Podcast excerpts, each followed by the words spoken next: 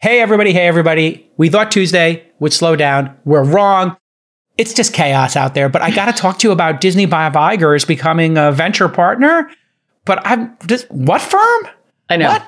So, like, does this mean though we're we're straight up peers with Bob Iger right now Pretty as much. investors? I'm just Pretty saying, much. Pretty straight up much. peers. I got to Zoom with them later. Straight up peers. We do have questions, however, about Yeah. where he went, which we will discuss. We will also talk about the Twitter whistleblower hearings Mm-hmm. featuring former head of security Peter Zatko, aka Mudge, just saying it all on behalf of security professionals everywhere. Yeah, this is explosive stuff, folks. And then we're going to talk about KKR, uh, that big, huge financial firm. I guess, uh, you know, they saw what I was doing with uh, publicly raising, and I guess they're going to publicly raise from QPs, uh, qualified purchasers, uh, with some kind of token angle, which I don't understand. We're going to double click on that. And then we're going to, as quickly and efficiently as possible, dispense with the gross story uh, about the allegations regarding Launch House. Okay, it's going to be a great show. Stick with us. This Week in Startups is brought to you by Revelo. Looking to affordably scale your product development with global tech talent in US time zones? Hire vetted remote developers in Latin America with Ravello. Get 20% off for the first three months at revelo.com slash twist. Dell for Startups provides key solutions for all your startup needs. A dedicated tech advisor will get to know your business goals and deliver customized solutions for rapid tech enablement with top business class PCs and accessories. Apply for Dell for Startups and get 10% off select products during Dell's semi-annual sale at dell.com/twist. And Assure is the leading provider of special purpose vehicles and fund administration with over 5,000 completed transactions and $2.5 billion under administration. Twist listeners can get 20% off their first SPV at assure.co slash twist. That's assure.co slash twist. Remember that fun time yesterday when you were like, I don't know if this is going to be a big news week or not? That was funny. This is bonkers. I mean, we didn't get through the docket yesterday. People are. we didn't even me- come close. They're like, what about this story? What about this story? What about this story? And then I wake up this morning and I start, you know, doing my little 6.30 to 8 a.m. discovery process of the news as we Yep. do in our little secret group. And it's like, you know, Disney, boof, Iger, boof, um, you know, Launch Launch, House. House. boom, boom. Oh, Mudge is on Capitol Hill right, right now. now. Boom, boom. oh, man. Yeah. It's too much news. There's probably like a bunch of other stuff that broke while we were doing all that. And we just, you know what? We're just going to pretend we it didn't happen because we don't know. All right, let's Whatever be, it is, don't tell me. we're going to be super efficient today. That is my commitment to everybody. Yes. We're going to no more banter. We It's have founders news to mentor. It's true. We have been a little unfocused the last couple shows. And you know what? I'm fine with that. I think it's fun as hell, but we're back on ta- that task now. We, we have to be on task. Okay, now my guy Bob Iger. Mm. This is a man crush. This is an ex- you know how I am. I just love a great executive. Yep. For me, if I could put posters on my wall, it wouldn't be Megan Thee Stallion, although I am a fan of the Stallion. but I probably would put a Bob Iger poster up before a Megan Thee Stallion poster. Yeah, I'm just being honest here. I'm listen, I am I know Chapek is in charge now and we just have to like accept that. Mm. But I'm team Iger for life. I'm not having any Chapek. I got right Chapek now. concerns as a shareholder. Mhm. Um, I feel like we need time. to sit. His style's a little dated. He gets the parks, but he got booed at that little 90s. What do they What do they call the Disney thing when everybody gets together? I know they have like Marvel does their thing, but Disney has a thing where they all get together. Oh, they do? I think it was D twenty three. Yes, D23? that was like the name of it. They call it. It's not Disney Con, but that, that happened. I think like last that. week where they were showing off a bunch of new stuff. Uh, we talked about this, The Little Mermaid. We'll talk more about it with Lon Right. on this week is streaming Thursday. But Yeah, we will. Yeah, yeah. we're all wondering what's going to happen with Bob Iger. He spoke at the Code Conference. hmm He said he's looking for interesting deals. I'm trying to get in touch with him because I got a great deal for him um, that I want him to look at that I'm on the board of. I'll leave it at that. So shout out Bob Iger if anybody knows him. But what, what else is the news that broke today? I Call heard us. he's going into venture. us. Uh, well, yeah, exactly. Now he's ready to co-invest because he has officially joined New York City-based VC firm Thrive Capital as a venture partner. we lost Jason. Sorry, I spit out my coffee. Did you say Thrive Ventures? you said Thrive, right? Just- Bravo, bravo on that bit. Oh Bravo. God. See, I got Oh, you. I got you. See, I told you. I just You want really to make you laugh. You just-. Hold on a second. it's Thrive Capital, the Kushner. Uh-uh. Um, yeah, it is, dude. So What? crazy. Okay, so like legendary lib Bob Iger, Super lib, super lib, mega lib. has now joined up with the Kushner family Okay. to be an investor at Thrive Capital. I mean, I'm just saying, we're right here. He could he could come here. You come work with us. He could go to Sequoia. He doesn't have to move to the valley to invest no. alongside. He could have you he could have worked with Sequoia and Dreesen, anybody. He could have a pick of the litter choice. He chose to work with. And now I know they're they're brothers, so it's Uh-huh. separate, right? This is Josh Kushner's firm. Josh, Josh I understand, Yeah. is not in favor of Trump, I mean, who even but knows? Jared Kushner no obviously wor- was you know worked at the White House, or whatever. But I, didn't Bob Iger spend the last like whatever number of years fighting against Trump? It's it's really weird. It's such a strange tie up. Like it really is. I mean, I, I don't know anything about, you know, Josh Kushner and his politics. I know that Jared Kushner was involved and maybe was even a co-founder of Thrive Capital and divested as much as anybody he in was that a family did yes, he- during the uh, administration. Huh. It's an odd tie up. And then, of course, they're both the son of Charles Kushner, who I think went to pr- like the big Yeah, he did. Yeah, that was a whole story to to- tell. Prison and it's a whole, yeah, it's, a thing. I mean, if you want to look up a crazy story, those their parents, the dad and his brother, did like all kinds of crazy stuff to each other, like set each other up and like got. e- I mean, it's gnarly. The the family story. It's like, what was the story? What's the CNBC show that I was referencing the other day? American oh, yeah, Greed. the American There Greed must be an American Greed on. on this family, right? Family. There's Yeah, got to be. It's, it's sordid and crazy. I mean, it's, but yeah, exactly. Like as Nick Why points out, yeah, sounds like just the kind of people you want to get into business with. If you are Bob Iger and you are taking your impeccable reputation, Kara Swisher called him smooth jazz on the, the last pivot episode this morning because he's so, well, he's so cultivated. He's Polished. so delightful. He's so polished. He's so smooth. High EQ. He has done everything right in his entire career. And then he's with these knuckleheads. And he just joined up with Thrive of all of the firms and all all the gin joints. And I mean, it's a little weird. I mean, and, and I It's I do recognize choice. that like the brothers could have different opinions. I, I mean, that's completely possible, but that's yeah, really here's weird. Alex from the noties. One Kush brother set up the other brother with a hooker and taped it and then blackmailed him. I didn't want to get into all the details because that is a, that's my understanding of it.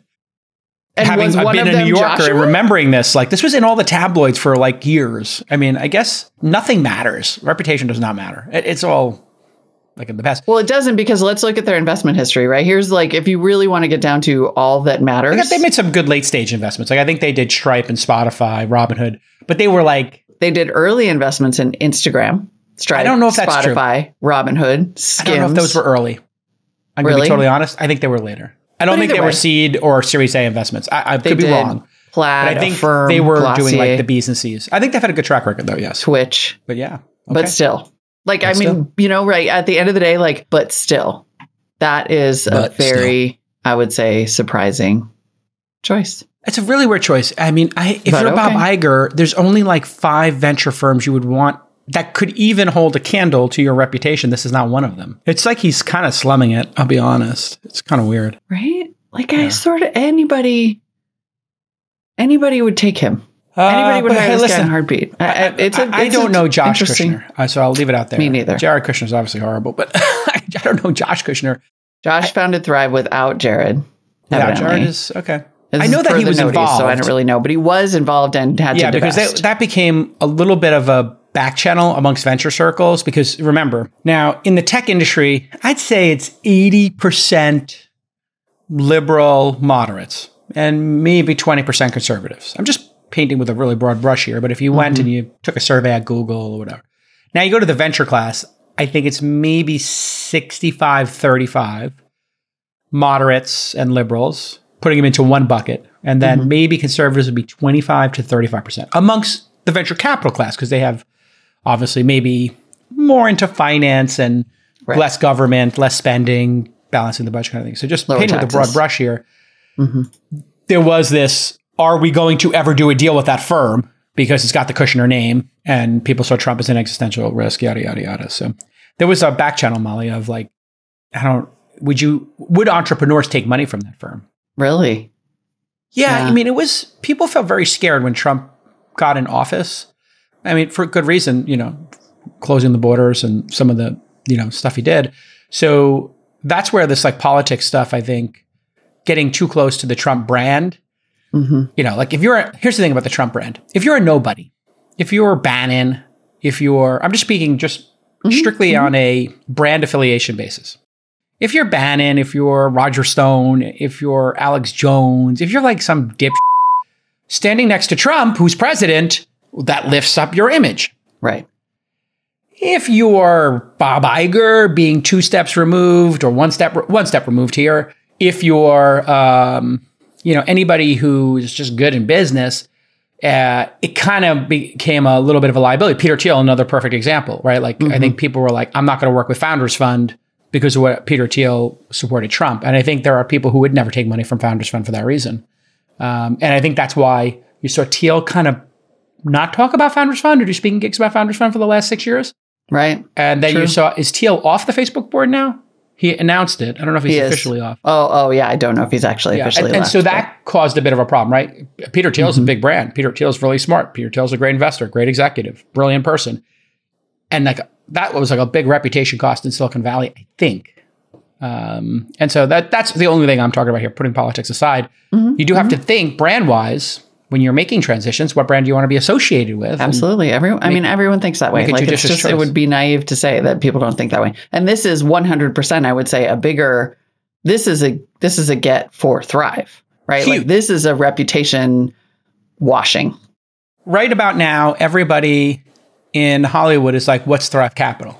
Like they're just Googling it, Mm-hmm. right? Whereas if you went to Sequoia or Andreessen, uh, Accel, Kleiner, you know, any of that short list, or if you went the other way, Tiger, Coatue, you know, more PE, you know, they'd be like, oh, makes total sense, right? Like Right. that's right. where that person's brand belongs. So this is a um, But now here we a, all this is a big risk for. Iger to, you know, dip down if you're looking for highly qualified, elite international developers, but you don't want to deal with the crazy time differences, I feel you. That's why I use developers who are in my time zone. And that's why you need to know about Revelo. Revelo is your answer. It's a talent platform and it matches you with vetted full time remote developers in Latin America which is where I have my developers.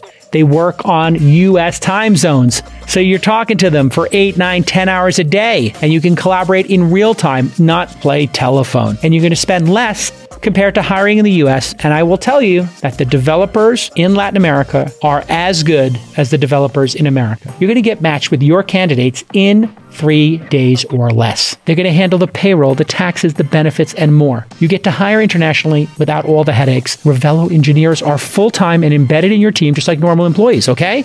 And they're proficient AWS, Rust, Ruby, React, Python, Node.js, all of the great technical platforms out there. They do. Here's your call to action. Go to revelo.com slash twist and mention twist to get 20% off your first three months. Very significant when you think about it. R E V E L O dot com slash twist. They offer a 100% risk free 14 day trial period.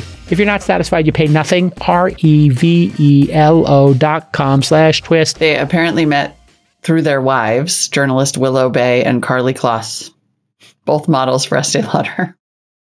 They both have model wives. That's how this um, came to be, evidently, Uh, okay, per that's interesting. Wall Street Journal. With a mo- whether they're on a I shoot know. together or something. I don't know. Maybe I are they don't. active model? I don't know. I've heard I don't know. Carl, Karlie Kloss is an influencer or an actual model. She's an actual model. She's like She's a super Chris, I big just said thing with the Sup- she's a supermodel super big deal supermodel, but it, I know I understand that it's hard. It's like hard to know who really is and who isn't. I just want to say, like She's I'm a big. STEM activist. For me, there's like supermodels is like there's 12 and like one or two come out and then one or two go in, but like the supermodel term is now everybody's a model. I think I'm going to be a model now. Same. She's Same. A, she does Girls Same. Who Code. She's really big in STEM. I mean, Oh, like okay, that's she's no no, that's dummy, actually super cool. you know. Well, what- I don't assume that Willow Bay is. She's a journalist, but maybe also. Uh, I don't look. I don't know. All I'm saying is that's Journalist model? that's how they met. That apparently is how they met. Maybe they really had a great I connection. mean, I'm not I do think models. it would be fair to say, though, that if you are one of the entrepreneurs, evidently, like one of the things that Iger is going to do at Thrive Capital is like mentor and offer advice to founders, which is a his- huge value add for Yeah, that that's a big deal. firm already and those founders. Now, to be clear, he's not going full time. This is a venture partner thing, which basically means they give him cash to invest in companies. They give him the lion's share, I bet, to get him Mm-hmm. of the carry, and they take a small percentage of the carry. So I think this is a way for him to get access to maybe $250 million of their, maybe 10% of the fund. They have a $3 billion fund or something like that, if I read correctly this morning. Whatever billions under management they have, you know, maybe he's now got access to 100, a million a year, 50 million a year to invest in startups. Mm-hmm. If they get 25% carry, maybe they gave him 15 or 20 of the points just to get his name on the website Right. and to attract founders. Um, in fact, there would be an argument to just give him all of it. Just be like, whatever, you know, we'll take 10% of whatever you make. You take 90, we'll take 10 just to have you in the family. And for him, then he's plug and play, ready to go. But I think he would have been better off going to Sequoia or somewhere like that. But Sequoia actually doesn't have celebrity. A lot of times these celebrities don't actually do the work. So that's the other thing with these celebrity investors. Uh, do they actually want to do 10, 20 meetings a week? Right. Kind of what it takes. You know, Right. if you're going to be mean, a VC, sort of- it's going to be a 60 hour week and it's going to be 10, minimum 10 companies a week to uh, meet with. If you're going to be successful, I mean, it's pretty, unless you have some magical deal flow. hmm I think And a lot honestly, of celebrities even if you underestimate the actual effort and time. You're coming up against this, Mhm. like the amount of time this takes. exactly. Yeah. We have a slightly unusual situation in that regard. Well, we have With to the record the pod for six day hours week a show, you know. six day week show. You know. I mean, it's. I was thinking about this the other day. I was just like, my lord, like this to be successful at this job. I think I'm trying to figure out if there's a way to be successful as a venture capitalist and put in less than 50 or 60 hours a week. I just don't think it's possible. Like um, my contemporaries are six, seven days a week. Like I'm getting emails from them seven days a week. You, you got to put that extra hour in at like 11 o'clock when you put your kids to bed. It's just, yeah. be careful what you wish for. A lot of people are doing this VC job, and then I'll stop my little tangent here. And this might be something for Sunday VC Sunday School. A lot of people are doing this job, and they're kind of phoning it in. And I can tell you that's not going to work in a down market. So a lot of people Yeah. who were throwing darts and be like, "This job's easy. I'll just, you know, whatever Sequoia did the Series A for, I'll just overpay for the Series B, and I'll just throw money at it. I won't read the term sheet. I won't do diligence." That's not going to work anymore. That only works for that last twenty five percent of the up market. And I think there's like a percept. There must be a perception that that's happening because there was there was some tweet the other day that was like, you know, look at a VC's calendar, like, oh, I don't have time to squeeze you in today, and it was like it was funny because it's the first Oh, it was yeah, like was like nine to ten listen to all in Meditation. right, but then it was like a lunch and then some meditation and then do this thing and then and it was like two meetings on there, and I was like, mother trucker, like come No.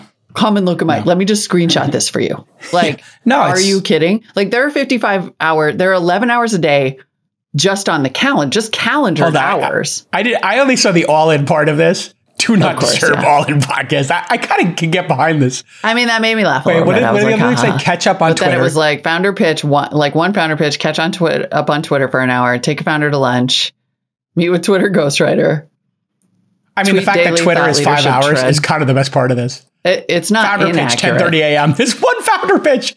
Pick up kids. Uh, do not work day over. Yeah, that's the problem. Is the pickup kids work day over? Um, the all-in thing is fine anyway i'm saying there's All- clearly I'm a perception that vcs are like goofing off and going to Burning Man. off. And I will say, I don't know. I don't know any of them. I'm trying to teach you what the way I learn, which is old school, which is it's a numbers game. How much time you can spend with founders, how many Yeah. founders you can meet. I'm just trying to teach the whole team like this is a numbers game. Uh, I was relentless in meeting with unbelievable number of companies, and that's how you get you build that signal and you put on Cerebro like Professor X, and you're like, oh, there's something going on in Alaska. Fire up the jet, Cyclops. We're going to Alaska. There's a mutant there, and then you go find Logan. Like if you want to find the mutants, like you got to put Right. Cerebro on. You got to really search, it's a good really analogy. search. Nick, fire these- up that meme machine. We need Jason with Cerebro on. Well, Stat. You know, uh, my friend Alexis Ohanian uh, made a really cool piece of software where he's tracking. Apparently, I think it's a really brilliant idea. He's tracking post investment support, and somebody tweeted it. So he just, you know, he, he made Reddit, which is like a very elegant, simple piece of software, and, and great software in that Web 2.0 era is elegant, and it kind of just does what it's supposed to do. And I get the sense he he took that community stuff and he built it into his version of Cerebro, searching for mutants, a, a metaphor you know many of us uh, many of us have used, which is when you look at great entrepreneurs make a two by two matrix, easy to get along, hard to get along with, and um, like ability, you know, like how hardworking and you know their general aptitude for it, you know, their their their ability to be a founder. And it's like, which quadrant do you think we make our money in? It's like the ones who are hard to get along with and who are really driven. Like Yeah. the end, like they're mutants. They're they're they're not easy to get along with. And you're gonna fight with them over, you know, all kinds of details. And you know, you might not agree with them, but that's that's how you make money. It's just going back to I like a little freedom to be unlikable in the relentless pursuit of success. Frankly, well, I, I mean, I hate to make it a we gender are thing. going to Not, though later. Yeah. Well, yeah, I don't get that permission. We are going to later. that's my point. Yeah. talk about times when that can go awry potentially. I think you'll be the greatest climate investor in history. I'm putting it out there right now. I think, given your work ethic and what I saw in the first six months, and your your heart and desire to do this, uh, and the commitment you've shown, I think you will become the greatest climate investor of all time. I think you'd be like you, John Doerr, like, and then Vinod. Like it'd be one, two, three, um, because they're kind of done, and you're just getting started. And you got, I'd say, 25 years to do this. I think you'll do this till you're 70, 75. You could put in 25 years in this job, and everything you do in the first two years is going to be like the epilogue. And then it's going to be like, oh, yeah, in year three, she met this company and she backed them before anybody else did, right? And then it's that will be the Uber of the space or the Google of the space. Mm-hmm. But it really is about work ethic, you know? And I think that's the thing that's going to change. Thank you. And second, that is my plan. I think so much about the other day when we had that conversation about adding a zero to your expectations. I have Yeah. thought about that every single day and like specifically done that inside my mind. Like, yes, that's the plan. Let's go. It really is about work ethic. Somebody's gonna be, You can't say it, right? You can't. I mean, I say all the time, Like, listen, I'm trying to be the best investor in the history of venture capital. Like that's the goal I have. I know I'm top 10 angel, you know, probably top 25, you know, in terms of who people would want on their cap table right now. And why not go for being number one? Hey, listen, if you if you wind up being Steph Curry to Jordan, you know, and you know, uh, LeBron and Kobe, okay, fine, so be it. It's fi- great people to be, bu- you know, standing behind. We're at the foot of Mount Rushmore because they've filled up those four spots. But I said the other day, I'm the best moderator in the business, and people were like, "Yeah, that's probably true." I was like, "Okay," and then somebody was like, "I don't think you are." I was like, "Okay, You're like, names, "All right, names, Tell me more. Tell me the names. And they're like, Tim Ferriss. I was like, okay, yeah, Tim and I are on par. Sure. Like, find me, when has Tim moderated Three Maniacs? Well, I was going to say, there's what you said is a very specific thing, right? You weren't like, I'm the best podcaster, I'm the best co host, I'm the best host. You were like, who can manage a bag of rabid cats, exactly. tigers, three tiger puppies, three angry, tigers three ripping everything apart in front of them. Pretty funny. But Stephen stick. Moody was like, a woman could never say this. I was like, fair, but, you know, yeah. I mean, that's why not give it a shot? Right. I mean, you can. It's just that everybody will try to shout you out of existence or whatever. But Yeah, they do that to me too. at the same time, just say it. Yeah. All right. Okay. We got to move on to this bigger news. We do. here. We actually do. See, look. Oh, we're just goofing off this week. Okay. Little tangent. Okay, everybody, big news right now. Dell has its semi annual sale going on, and select devices will get a free upgrade to Windows 11 Pro. And that's not Dell's only amazing offer today. No, if you're a founder, you need to know about Dell for startups. Yes, they have a program just for startups, and it's a no brainer. You're going to get access to a team of expert IT advisors. These experts will provide you with customized solutions to take your tech stack to world class status. And Dell will help you access capital for building out that tech stack because, hey, listen, we all know you want to extend that runway, and Dell understands that, and they're going to give you great financing. Plus, you're going to get exclusive discounts for Dell's amazing hardware, which I love. I love my Dell, I love my Alienware, I love my Dell monitor, so much great stuff. In fact, we send every new employee at both of my companies a beautiful 39 inch ultra sharp curved monitor. That's my favorite product they make. So here's how it works you apply for Dell for startups today, and you get up to 10% off on powerful tech via Dell semi annual sale. By Dell semi annual sale, just head to Dell.com slash twist. That's Dell, D E L L dot com slash twist to join the program. The other thing uh, that was happening today, while this Bob Iger news was seemed like the big the, the big deal, was yep. that Peter Zatko, aka Mudge, Twitter's Mudge. former head of security, had his whistleblower hearing today in front of Congress. We just went ahead and grabbed the best clips for you. Does it seem like the best? I feel like the best strategy is just like show you some clips and then talk about them. First up, we have a 59 second clip where Mudge just sort of sets up the scope of the security issues at Twitter. I'm here today because Twitter leadership is misleading the public, lawmakers, regulators, and even its own board of directors.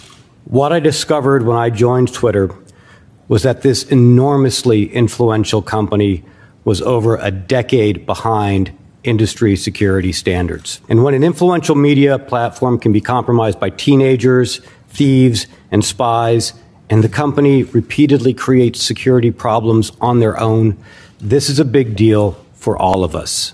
When I brought concrete evidence of these fundamental problems to the executive team and repeatedly sounded the alarm of the real risks associated with them, and these were problems brought to me by the engineers and employees of the company themselves.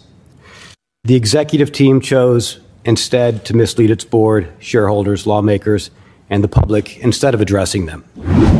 Okay. That was a big opener. That was, he went for the rafters. I mean, this is so explosive. And we're just going to talk about the whistleblower here and not its downstream impacts. I'm not going to talk about other issues with Twitter and their corporate development. Also, uh, I'm of the reasons. opinion, as are many legal es- experts, that they are unrelated. They are. So, well, yeah, or or or they they're admissible all of a sudden apparently. So. Uh, let's put that other case yes. on the side and talk about no this case. comment is our official no, position no on that on other thing. We're only talking thing. about this one I'm thing. Only talking about the whistleblower. So he says they're a decade behind. That's yeah. stunning. For a modern company with unlimited resources to be a decade behind and then misleading the public and the board. Mm-hmm. This is where you start to realize there's a cover up. And that Mudge is super credible because he has very specific instances of what he's claiming here the cover up. And we'll, we'll get to them in a minute. But the misleading eh, of your board of directors, this is like where this could tip over into a fine and sanctions that are uh, perhaps unprecedented. I, I, don't know if you remember the Facebook fines, but I think they hit a billion dollars. It was the largest one ever. Five. I think these Five fines billion. could yeah. be very large. And he gets a percentage of the fines, by the way, because of the whistleblower laws. And I just want to say, like, shout out to whistleblowers. Like, um, Frances Haugen. Am I pronouncing mm-hmm. her last name correct? Haugen. Mm-hmm. Haugen. She was not in a top. I think probably Mudge's position was top seven in the company, something in that range. She, she was far below that. Um, and she had like really explosive stuff. Like, oh my god, they know that they're damaging children. Mm-hmm. And then this is like a next level thing because this ties right to the board and to these claims of don't write anything down and suppress information and mislead people. And it's always the cover up, not the crime, as they say in the business. When you see the cover up start to feel really suspect and, you know, like, okay, well, why did you, you know, delete these documents? Why didn't you tell people? Why didn't you write it down? That's when you're like, ah, you know, we got you. Uh, and I think that's what I got from only the first hour and a half of this I listened to on double speed. Yeah. Your well, thought? what do you think? We'll keep going through the clips. I think, you know, okay. my overall takeaway was yes, Twitter security is pretty obviously a clown show.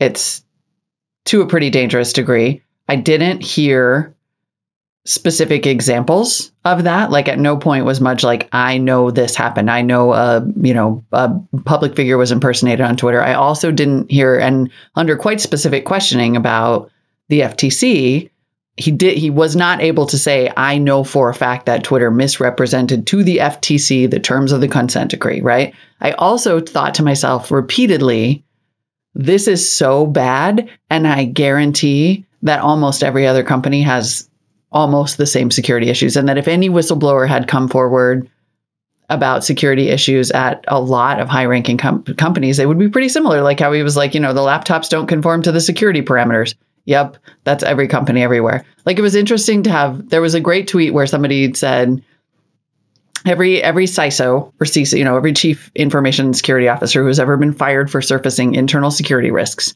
every security exec who's ever made a hard call and been blamed instead of supported, watch this feed and watch Mudge get to say all the things you didn't get to say. Like Yeah. I think this is common. The scale of the danger is in question, but Yeah. I was I was like, yep, now do Facebook. Now Well, here's the thing. Now do Oh. Google, which has like an Uh, here's what I'll say amount about of it. I actually data. think if you look at those three companies, I was going to bring both of them up as the as the examples. Yeah. They are known uh, for being tech driven leadership.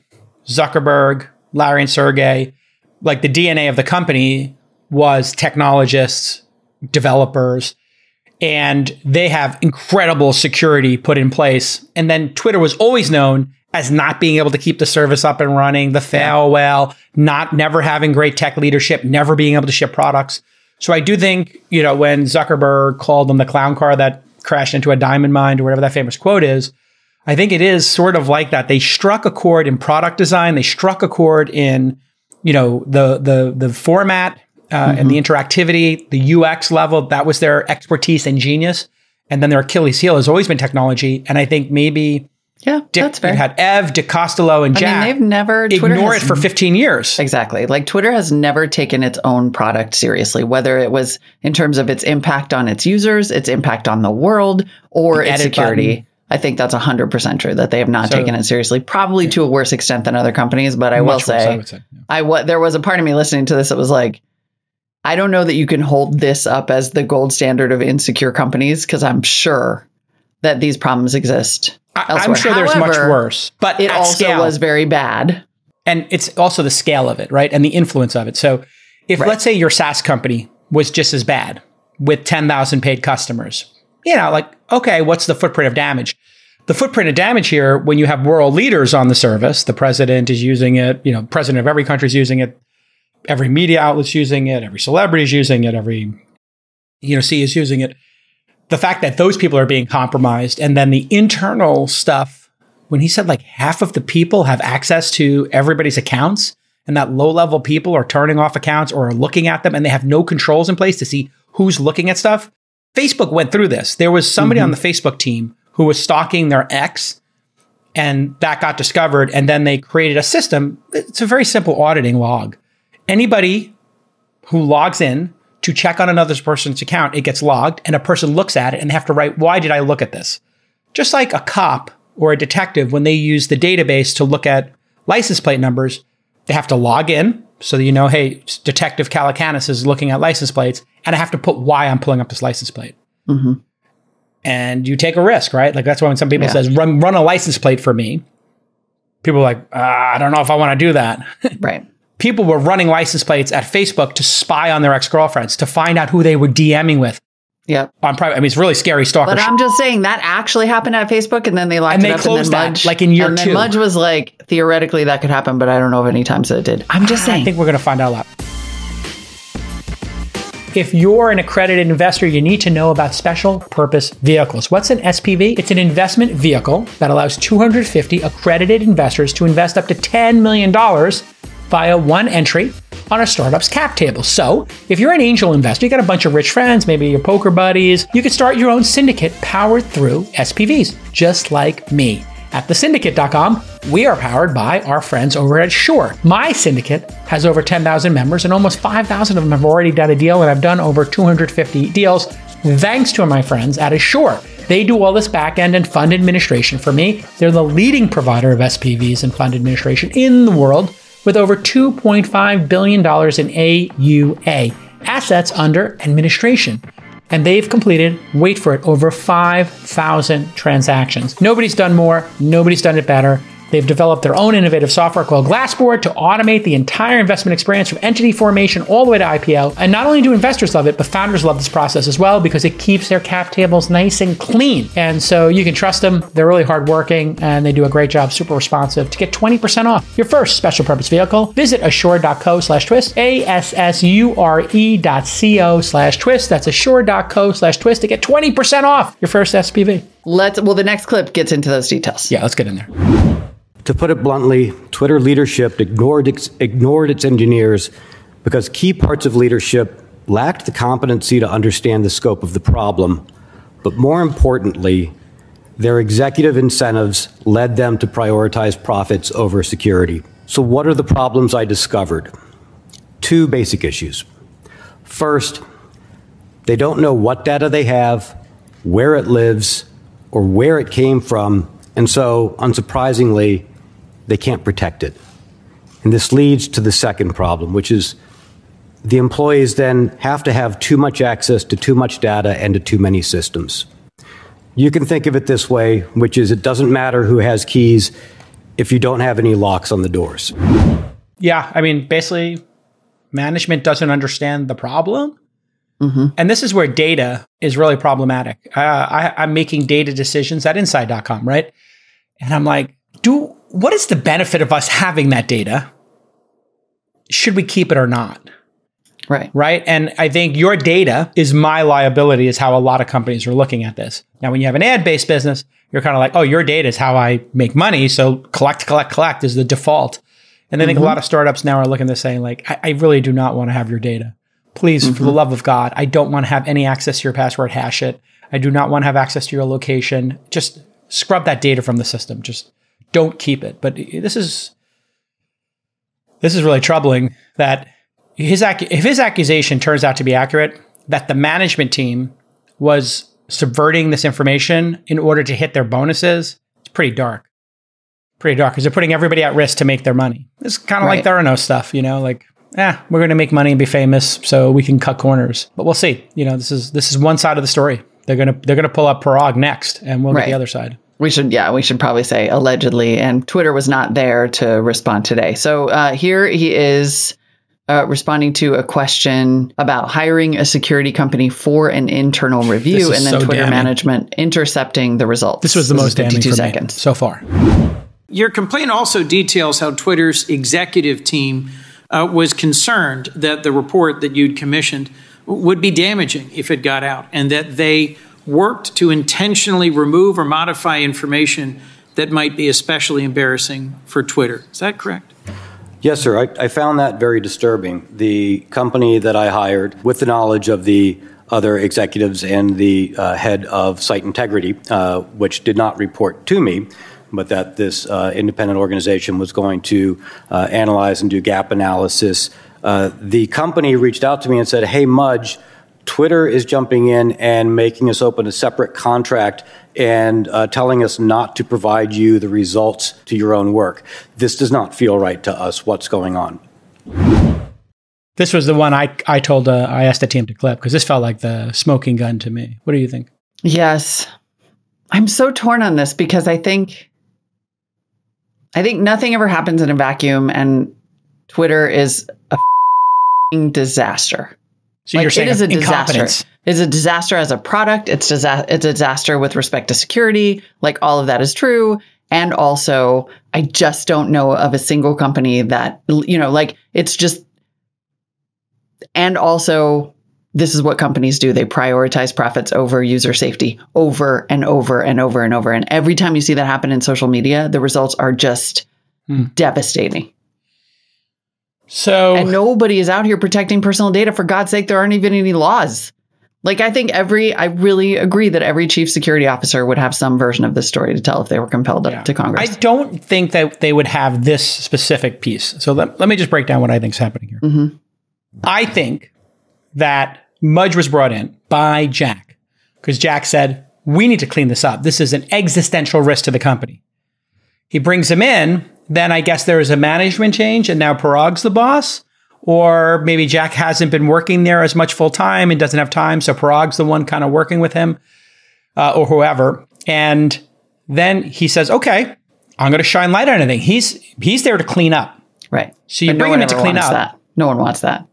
Yeah. And it's like, it's sort of like, and I've been involved in this where I've had three companies in 350 where, no, yeah, three different instances where we had to do a, a kind of an audit, let's say, for various reasons. Sometimes it's HR, sometimes it's accounting, sometimes it's people's expense reports. It could be any number of things that the board becomes aware of, and then the board is under an obligation to investigate those things, mm-hmm. and or a review. You can sometimes you don't use the word investigate; you just do a review, but you need a third party to do the review. what happens when a third party review comes in? Well, if in fact there's been shenanigans, this whole, let's call it a dance occurs. Mm-hmm. So I'm just giving you like the inside of what happens. The dance mm-hmm. occurs. Here's how the dance works. This group of people, management, know there was a screw up. The board is like, uh, we didn't know about the screw up. We need to CYA.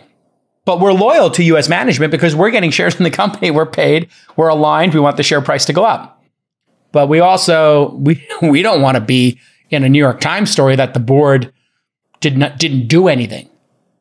So now there's evidence of wrongdoing. There's management trying to clean it up, perhaps. There's a board that's trying to CYA, but knows they have to throw somebody under the bus, possibly. But they want to be loyal, and but they want to do the right thing, so they want to give them the benefit of the doubt. Then you have somebody like this, who's the third party who came in to clean up. They have only one mission: clean it up. You, that's what you hired me for. Mm-hmm. So let's play out the dance. Clearly, management has been inept. That's not. There's no question about that. We we nope. know that we see it. We literally we feel it. it. as a democracy. Okay. Right. so we see it hmm. as uses of the product, all the releases. We know that they're not good at this, and especially not compared to cameras. We know Mudge is great at this, and mm-hmm. we know the board. They didn't invest their money.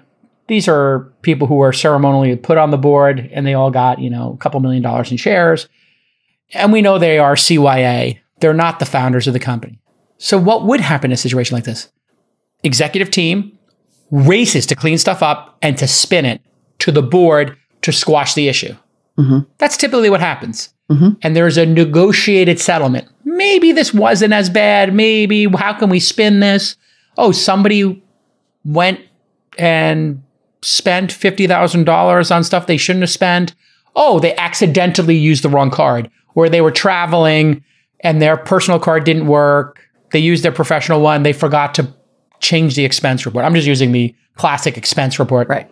thing. And it's like, oh, yeah, no, it was a complete oversight. He paid the money back and they put interest on it. We can squash this issue. Oh, there was a misunderstanding between two people who dated at the company. Oh, yeah, we paid for that person's two years of salary. They said nothing happened. They signed this agreement. It was just a misunderstanding. That's the dance. Mm-hmm. And here we are. We're in the middle of the dance. Mm-hmm. And now you have to ask yourself who's the most credible? The CYA board, the CYA cover your yeah. exec team, or Parag, totally. uh, or yeah. this guy. I'm going with right. this guy. And the fact that he commissioned a report and then they went and told the people doing the report to not give him the information, but to give it to them and to not include certain information. And mm-hmm. the people making the report felt so uncomfortable. They told Mudge, if this is true, Mm-hmm. If because that's the next group that's going to get pulled up is that security team, and they might have the receipts that they said do not put these three things in the report and do not give it to Mudge.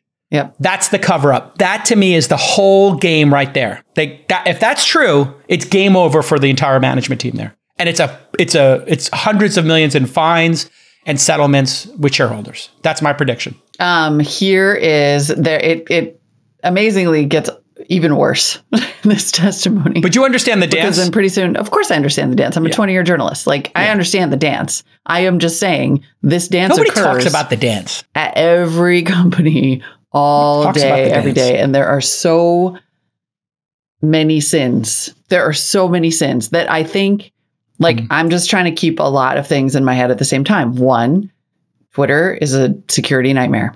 Two, 10 years Twitter. Behind maybe no more or less a security nightmare than Facebook or Enron or T-Mobile, which has been hacked like 10,000 times in the last like 10 years, right? And I don't I, I think there's a there's a no comment part of this that is an eagerness for Twitter to be in the wrong here that I am holding in my head at the same time. Yeah. And also Twitter is a disaster and has historically been a disaster. For the only example, thing I just here, I think you're giving them way too much credit that they're anywhere near the technical ability of Google or Facebook. I mean, there's a reason why Facebook has 10 times the user base and Google has 10 times the user base. It's they're just not comparable in technical ability. Well, yeah, exactly. I mean, they are definitely better at building horrifying surveillance machines and exactly. monetizing the crap out of them and then turning yes. down any potential opportunity to take care of their users They're in technically favor better. of growth and revenue. They are technically better Yes. at screwing their users and ruining but, but discourse in technically society. better nonetheless. If you were to rate on a scale of one to ten technical ability in interwebs, you would put Google and Facebook at eleven, Absolutely. No doubt and you would put it. Twitter at six. 100%. Yeah. Let's go to the clip where, and this is like, it's, you know, things are legit scary. This is Here's your Mudge clip. responding to a question about his claims that the Indian government oh, installed an operative at This Twitter. This crazy. one's 73 seconds. You wrote in your complaint the Indian government forced Twitter uh, to hire Indian government agents who then had direct and unsupervised access uh, to data. And a former Twitter employee was convicted last August uh, of working as an agent of the Saudi kingdom. How common do you think it is for foreign entities, for hostile agencies, to successfully install sympathetic actors at Twitter? Um, and why might they do so? There were many of reasons why you would do so, in particular to not just identify people of interest or uh, track groups of interest, but also to maybe look at whether or not Twitter has identified your agents or your information operations. Um, what other governments uh, has Twitter possibly identified? And remember, you know, outside of the ability to access large amounts of data on the engineering side, uh, you would want to know what Twitter's plan is as far as uh, whether they will cede to your demands for control of information within their environments or not in order to change different types of political pressure, such as strong arming. And as we saw, uh, that uh, that country was even threatening to put Twitter employees in jail if Twitter didn't change particular activities. I mean, Twitter definitely seemed to have an infiltration problem, right? Like at one point they had those Saudi employees. I think he also in his testimony said that they had like a Chinese agent. Yeah. And I mean- then and then finally to wrap it all up, like this is what happens when you neglect your product to the extent that it does actual damage to public discourse, democracy, and maybe national security is that you have stuff like this being said by Senator Lindsey Graham. So here's what I promise to you that we're going to take your testimony, we're going to learn from it, we're going to create a system more like Europe, a regulatory environment with teeth, uh, an agency that came about after 1914 with the power to deal with privacy issues, content moderation. If you're going to be in this space, you have to harden your sites against foreign interference. You have to protect your sites against criminality. And if somebody takes your content down, you'll have an appeal process outside the group who did it. Does that sound kind of like where we need to be going? Those all sound good to me, and I would hope uh, measurable and transparent. And thank you, sir. Well, we're headed that way with my good friend Senator Hawley, who's going to join the Graham Warren team. We're going to come up with a regulatory system to make sure that people in this space pay it better attention. They have consequences if they don't change their behavior. It's long past due. So, for those who are watching the video, we didn't see him, but that was Senator Lindsey Graham saying that he was going to team up with Elizabeth Warren to.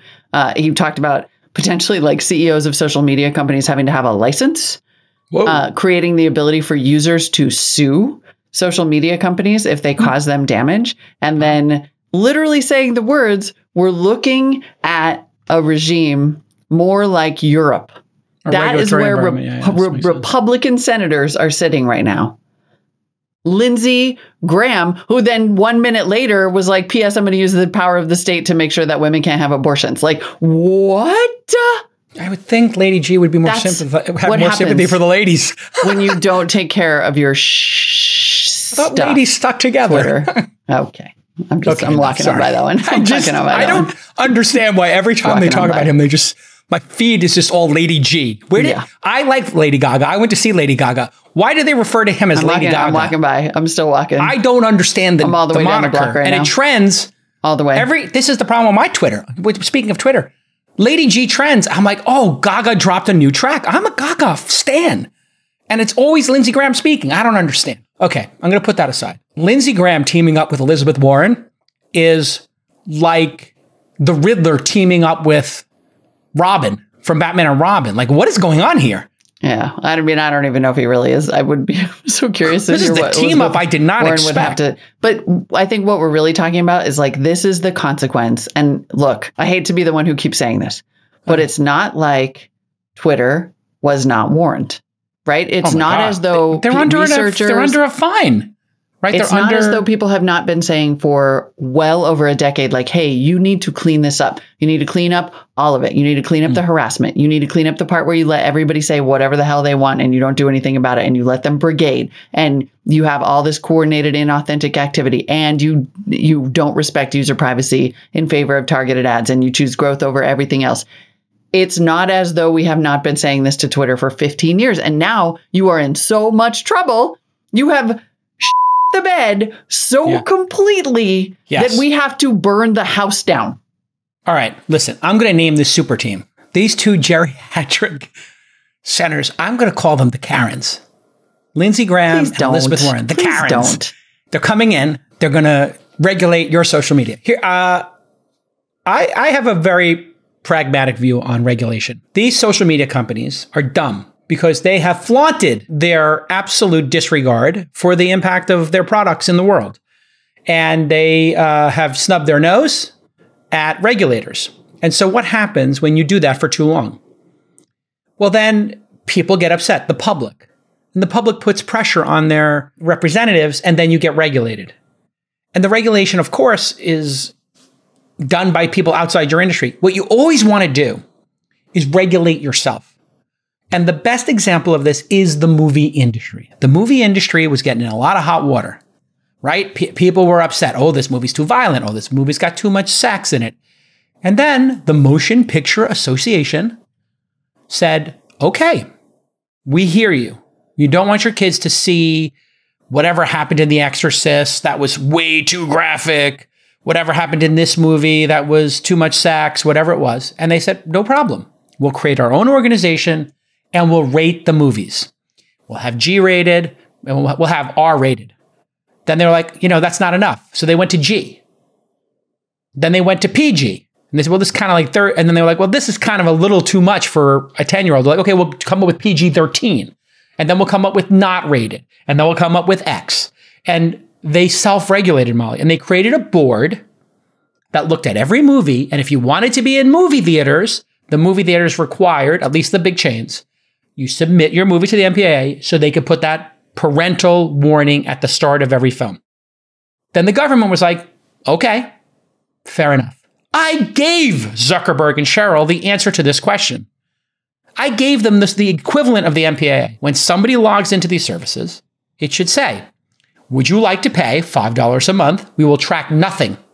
Or would you like the free advertising version? We're going to track everything you do and serve you ads. If they had that, that would be the equivalent, Molly, in my estimation, of the MPAA self rating. Because they could say, look, at 7% of people paid us half of what Netflix costs. Our average user spends more time on the service than Netflix, so we think we're worth at least what Netflix charges. And if people want to trade their, their data for that, who are you, the politicians, to say no? We put this, we, we remind everybody on the first of the month they have this option. And we link to what data we're using. And they can go see their profile and see their data. And at any point, they can click delete all my data I'm paying and put their credit card in. If they did that, they would have the high ground. That's my belief. Yeah. I believe they brought this on themselves. Oh, they 100% did. Like And I blame 100%. Zuck most. With just I blame Zuck most. He's the most just, like, overreaching. arrogance, It's greed, arrogance. And complete lack of empathy. it's disregard for the impact of your product. The negative, there's always Mm-hmm. negative, there's negatives to almost every product. I wouldn't say all products, uh, but there's there's a negative to all products. Listen, if you make Yeah. uh, Coca If Cola, you drink too much water, you'll die. There's a negative to just take everything in excess, you know? take Coca Cola. Yeah. It's got a lot of sugar in it, but we also make sparkling water and we also make a diet version. So you chose Coca Cola and it says how much sugar it is. And by the way, we make a Coca Cola in those little cute cans, you know, little cute six ounce cans. We make a 12 ounce can, a 16 ounce bottle, and a 32 ounce bottle. You, you, if you're blaming us for being fat, well, why didn't you just drink one of the six ounce ones? Yeah. You drank two 32 ounce ones a day? Did you ever consider the diet? Or maybe you take, maybe drink two sparkling waters, have some Dasani in between, guzzling sugar water? You can't sue Coca Cola. They provide a, a range of options to you. Right. I mean, Nick per- puts it perfectly, actually. Producer Nick, social media started as Coca Cola and became cigarettes. yeah, they doubled down. I mean, that's beautiful. And then they Beautiful. doubled down on lying about it, on covering Yes. up how bad it the was. cover up is worse than the, crime. the cover up is worse than the crime. I mean, that is beautiful. Like that is 100% what happened.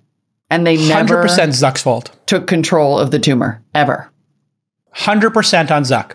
If hmm. I'm Kevin- putting, I'm sorry, I'm putting Jack in here. Like this is this what I- Mudge said today. There's no way I'm letting Jack off the hook for this. No way. But I will say the the social media standard was set by the leader who bought Instagram and WhatsApp and just was like, we're we're going to make this about your data and selling it to the highest bidder. And you know, that makes it hard for everybody else to come up with a competing service. I think if at some point It's not only Twitter- about your data, it's also we're going to let whatever, we're going to let everything go. We're going to let everything fly on this platform. We're going to let people say what they want. Yep. We're going to let them like, you know, pile on, harass people off of it. Like yesterday when I was talking about speech, I think there was the impression that I thought that the problem was that the platforms don't regulate speech enough. It's that they Hmm. spent so little time regulating speech that now my speech is infringed by a bunch of like bots who make it no fun to say anything on Twitter. I I, I don't even I mean have- bots, actually. I mean people, actual just a holes on Twitter who make it not fun to be there. You saw what I I'm did going on to my file like Twitter. a free right? speech lawsuit that's basically about other users. You saw what I did on my Twitter? I now Yeah. am following anybody who quote retweets. I talked about yesterday on the show. Anybody who quote retweets me, anybody who lo- likes something, I just follow like 500 of those people a day. I only let those people who I follow now comment. And then people who want to comment on my stuff, they now DM me or they quote to me, hey, Jake, how can you follow me so I can comment? And I'm like, okay. And then if they say something obnoxious, when I when I uh, unfollow them, they can't reply. It's made I mean, it that sounds like a full time job. It is, but uh, I have some tools. I have some tips and techniques and people helping. Let's just leave it at that. I have a little social media team, but this experiment is working. So I don't know how you productize my little thing, but there You make that a, the default. make it the default would be great. Yeah, Like I, I have to approve. I mean, I have a private Instagram. I have to approve every follower. I know you prove. Let me have a default. Let me start a default yeah. profile on Twitter. No one can follow me unless I want them to. That's the closed following. So there's yeah, they just ha- again they're just not studying the user behavior because they kind of have half of that, which is you could have a private account. But what if you? It's not that you don't want to have. I a want a public account. You I want a just want public to account. approve You the just don't want bots. The, the amount of bots I'm getting is also insane. I got MAGA brigading combined with bots, and so now my, Twitter's not livable for me anymore, and it, it's it's getting worse for some Yeah. reason. I don't know what's going on. Maybe they're just not paying attention to the problem. It's it's the all in pod. oh, okay. It's also It's- it's also talking about the Ukraine and Biden and Trump that's causing this brigading. Yeah, it's a fair point. Um, oh my god! All right, so let's talk about this sort of interesting, this is like super- really fascinating move actually by the storied investment firm KKR, which is uh, tokenizing part of a new fund in order to let individual investors put in more specific amounts. Let's break this down a little bit.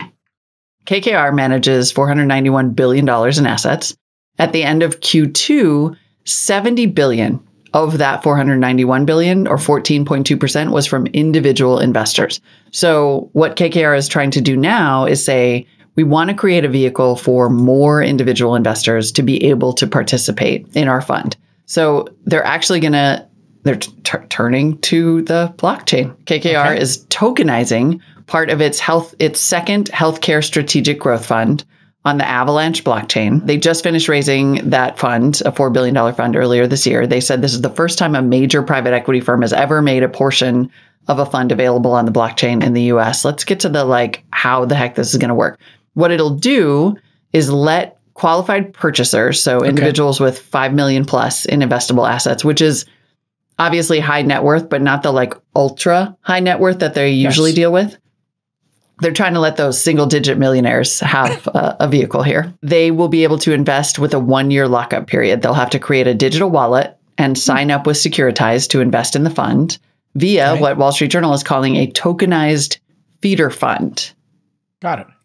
So I all right. There's a couple of different pieces here. Um, obviously, going on we here. talked about 506c for venture funds, uh, and we are raising Launch Fund Four publicly. I talked about it in all in. I talked about it on this podcast, and starting next week, or is it this week that I have my first week. webinar? I It's have a webinar week? on my calendar for this week. Yeah. Oh, when is it? Tomorrow or Thursday? Do you know? I think When's it that? is Thursday. Okay. So anyway, on Thursday, I think 600 or 700 people are going to be on a webinar. I'm going to share with them, hey, here's the performance of the first two funds. Here's the third fund, what we invested in. We don't have performance yet. It's recent. And here's our plans for launch fund four.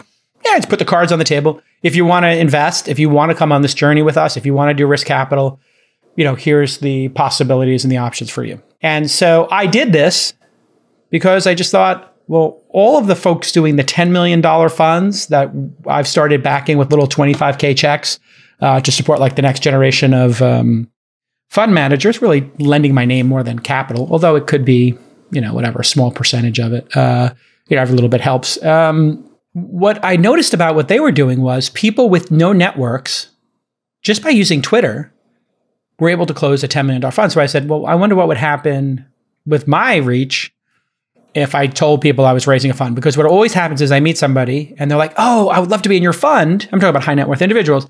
And I'm like, great, I'll talk to you in three years because you raise them, but every three years.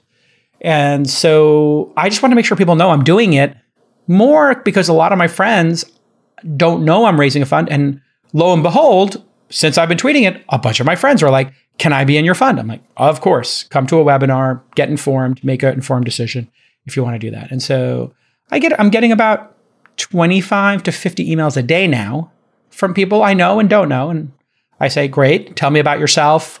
Have you been in a venture fund before? So I'm kind of coming up with a whole little script or process for vetting people and getting to know them. And that's what KKR is doing. They're just saying, you know what?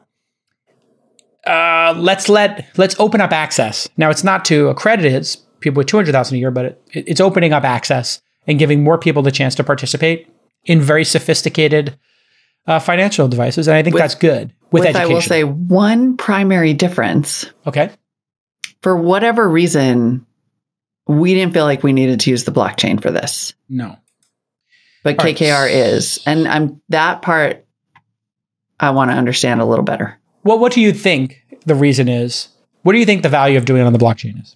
Can you think of a reason why a blockchain would make this better than just I filling mean- out the paperwork? And if you invested this way and there were smart contracts attached to it, like I could imagine this actually being legitimately efficient so that if you, if you are, as a firm are the, I don't understand the tokenization part, but in Right. terms of blockchain, if you as a firm are recording everything you do on the blockchain, uh, you have a returns situation. You need to return some money to your investors. That's all executed automatically. You don't have, you know, there's no need for anybody to issue the tax paperwork or no, they're send still going to have check to do all that. or Actually, they still have to they're do the still tax going to have to do a lot of that. Yeah, yeah. So the the this so like is what yeah. It, I uh, guess your maybe confusion. the onboarding could be easier. Like I don't know. your confusion is exactly what I was hoping to get because there is no reason. Thanks. Thanks for the setup, boss. I just set you up. Uh, sorry, you, you like just right flail to around in the deep end I'm confused with what's the point of this, and I, mean, I don't know. have had no less than 300 companies tell me they'll tokenize my fund. And when I say, what's the benefit? They start talking about like the general blockchain and it's immutable and it's transparent. It's like, well, we don't actually want it to be transparent. We don't want people to actually see this because it's privacy. Like, oh yeah, it can be private. I'm like, okay, so it's a private blockchain. So this is a private blockchain. So the only thing would be liquidity, right? Like, Right. so Right. let's say you and I are QPs uh, and I own a million dollars worth of this. It's now become worth two million. I get divorced. I need liquidity. My kids are going to school. Whatever the case is, a liquidity necessity becomes a, a liquidity event is required by me, the original purchaser. It's worth two. I paid one. I say I'm putting it on the market for 1.9. You get a 5% discount if you buy it. Theoretically, I could sell it directly to you. However, KKR does not want me selling it to a random person. They're not going to allow that. And they don't want me selling it. They don't want you selling it. They want you holding it. They don't mm-hmm. want this being a revolving door. So that's why they said there's a lockup period. And maybe they'll let people in and out once a year in an orderly fashion. So if you do want to uh, liquidate, you probably have to let KKR know, whatever. I would say they're doing the. But a one year lockup period could still be accomplished contractually minus the black blockchain, right? Like you still of course. need we that. closed the fund on November I 1st. understand. Starting November 1st, 2023, people can trade. right. there's a Google sheet. Uh, there is a database somewhere Right. locked up with limited access, talking about security. And if you want to trade, you email some representative, which is what happens to us, and say, I would like to change the ownership of these shares. We will have people come to us every year at the thesyndicate.com and say, uh, I'm getting divorced. I need to liquidate these shares. Or the shares are currently in this trust. It's now going to be in these two trusts under these two names. I'd like to split it in half. Mm-hmm. Or it's going to go to my ex husband, my ex wife, my ex partner. They're going to have ownership of this shares. I'm going to have ownership. This happens all the time. I get it all the time. Sometimes I have to do it. Oh, my renamed my trust. I have to go tell mm-hmm. all the venture firms move from this trust to that trust. So this stuff happens. There's back offices that do it. I think this is like a gimmick and there is no smart contract. Now, if it was freely tradable and there were a pool of people in a Slack instance, I don't know if they want to give access to these people, but if it was freely tradable and I could say, I own 1% of the pool for KKR Health Fund 6, anybody want it? Mm-hmm. Email me and I could sell it directly to them. Well, that would be quite transformative. That, that is not cool. this as described. But that no, that does not appear to be this. So maybe it's dipping the toe. I would say people are dipping the toe into maybe this. Maybe they're just dipping the po- the toe and they're seeing if there's any value in that. I, I, will say the good news is we literally have the two guys coming on tomorrow hmm. that we can the ask about this. Yeah, Vinny. Yeah, Sandeep are coming. We got tomorrow. Vinny and Sandeep uh, coming back on tomorrow for another crypto roundtable, and we're going to ask them what is up with that because we have had this week just as a teaser KKR get into this and Starbucks talking about issuing NFTs so we can all have a better coffee experience. so maybe we are getting and the ETH merge. So maybe we're getting to a point where things are are becoming a little more like mainstream and usable. I guess we'll find out. Do you want to just give me the top level on the launch house stuff and then I'll just pass judgment? Should we get this? An investigative piece by a Vox reporter. Oh uncovered allegations of misconduct, sexual assault, and security risks at Launch House, which is that startup incubator slash social club that got $12 million in Series A funding from A16Z. Allegedly, I guess we have to say. Well, they definitely got the funding, but allegedly there was sexual assault. Yes, these are allegations. Allegations. So uh, Vox senior correspondent Rebecca Jennings was the reporter for the in-depth piece, and in theory, Launch House, uh, you may recall, was intended to be a reality show. In 2020, they wanted to be the hype house for the tech industry. And uh, over time, I mean, y- you can't even really say this is astonishing. Like they put like mostly men and a couple of women in a house. in Hollywood. And said it was going to be like startup in Paris, Which I've been to mansion. Paris's old house, by the way. My friend, I have a mutual friend, and I went over uh, for like a cocktail party at her house that apparently they're using. Her house had a club in Unrelated.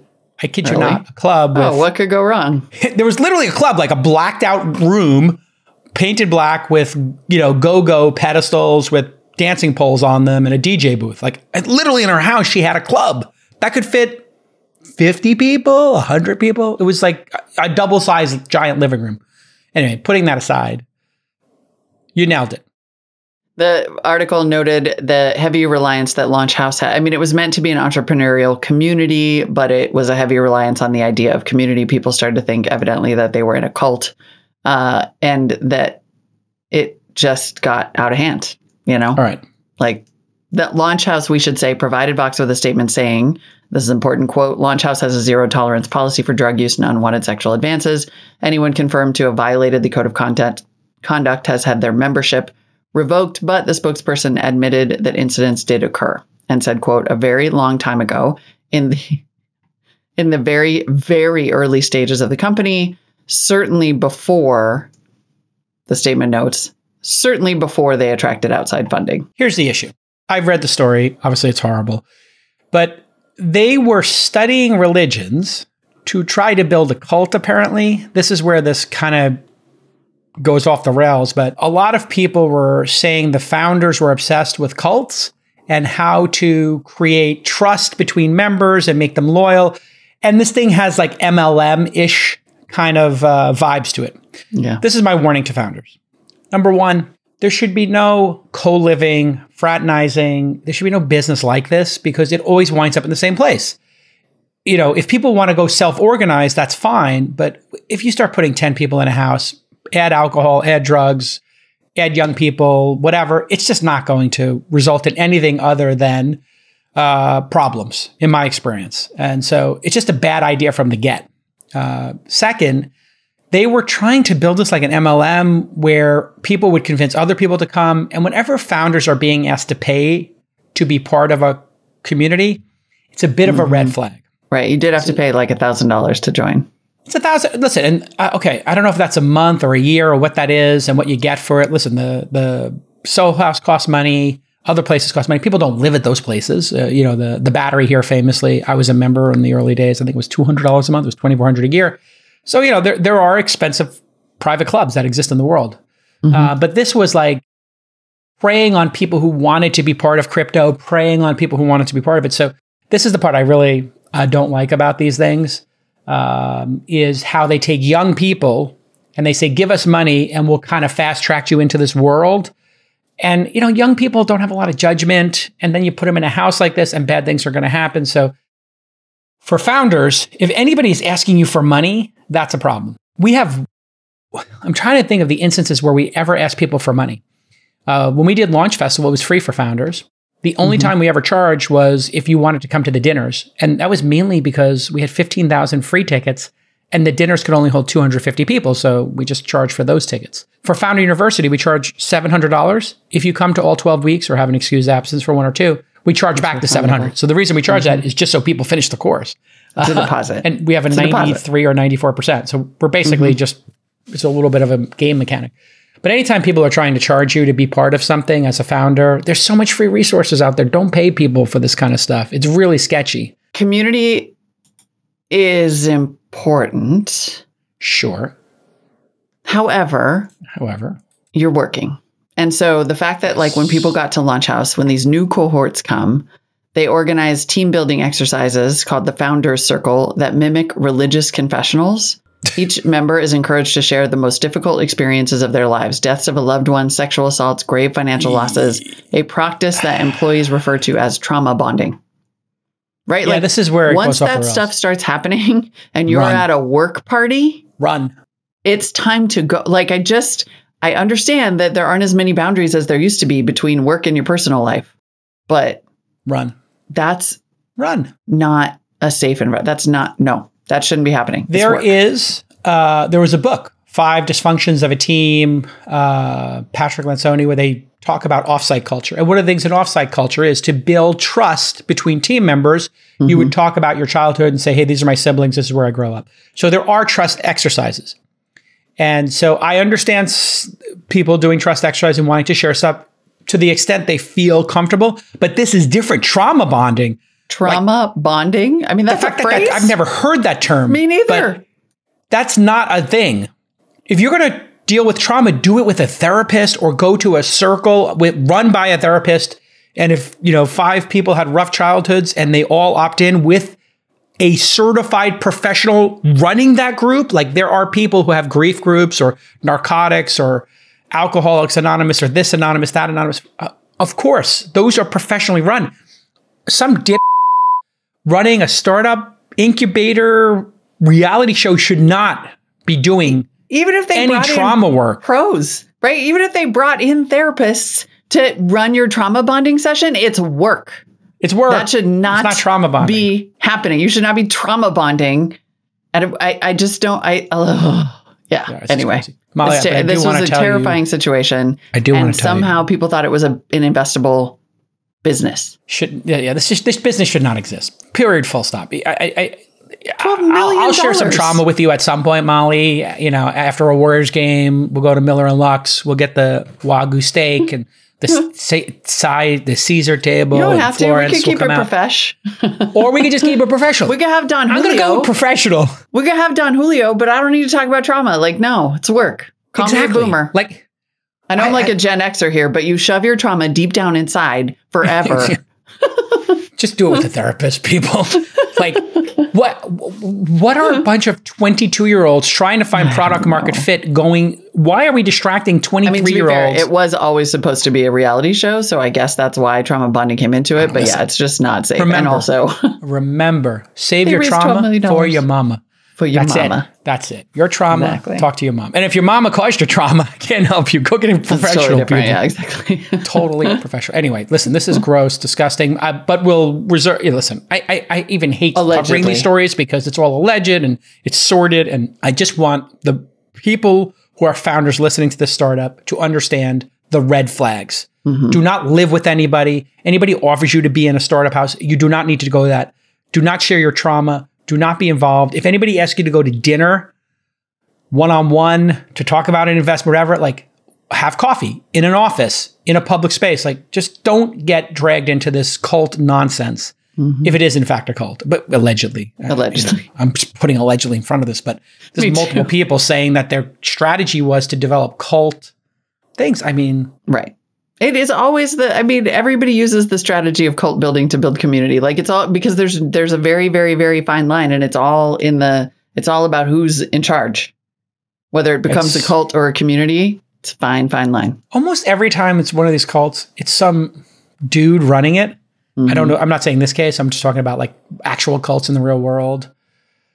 It's always some dude who's just got some weird relationship with women who can't Yes. just be in a normal relationship with a woman. It's always some dysfunctional guy who's trying to have some like harem or polygamous thing. It's gross. Run for the hills. Mm-hmm. Run for the hills when you see this kind of stuff. Um, Disastrous. speaking of cults, tomorrow we got our crypto roundtable. Just joking. Yeah, No, that's, that is it for today. Drink the- every time I come out of that, I'm like, what crypto uh. am I buying? Uh. I know totally. It's really dangerous. I have to deprogram every time. I think something's coming out of this. I got to be honest. I think now is the time. This is why I wanted to start the every other week crypto roundtable with our two Yeah. besties who really Yeah. understand this, Molly, is because I do actually think this is the moment that all of the charlatans and quick hit grifters go away. 80, 90% are going to Mm-hmm. go out of business. There's no money to be made. And somebody's going to be able to build something real here. Yeah, the real real stuff is I could not agree more. Like Yeah. this is how this is the circle of life, people. Like there's always Boom bust cycle. a boom bust cycle. Exactly. So if Starbucks Well, I- is in the- the game, it's I getting couldn't real. believe the coin, uh, the Filecoin data they were sharing, because that's the kind of update I want. Yeah. I want the updates on the projects that seem promising, that kept delivering, and that eventually delighted customers. Because as we know, the time between raising money, pitching, grifting, whatever, and delighted customers in this world seems to be between five and 10 years. Mm-hmm. And in our world, it's five months or five weeks. So I don't know what the big delay here is. I guess the infrastructure is harder to build, or people spend so much time on the financial architecture slash I think everybody, yeah, everybody just got distracted by the investability part of it.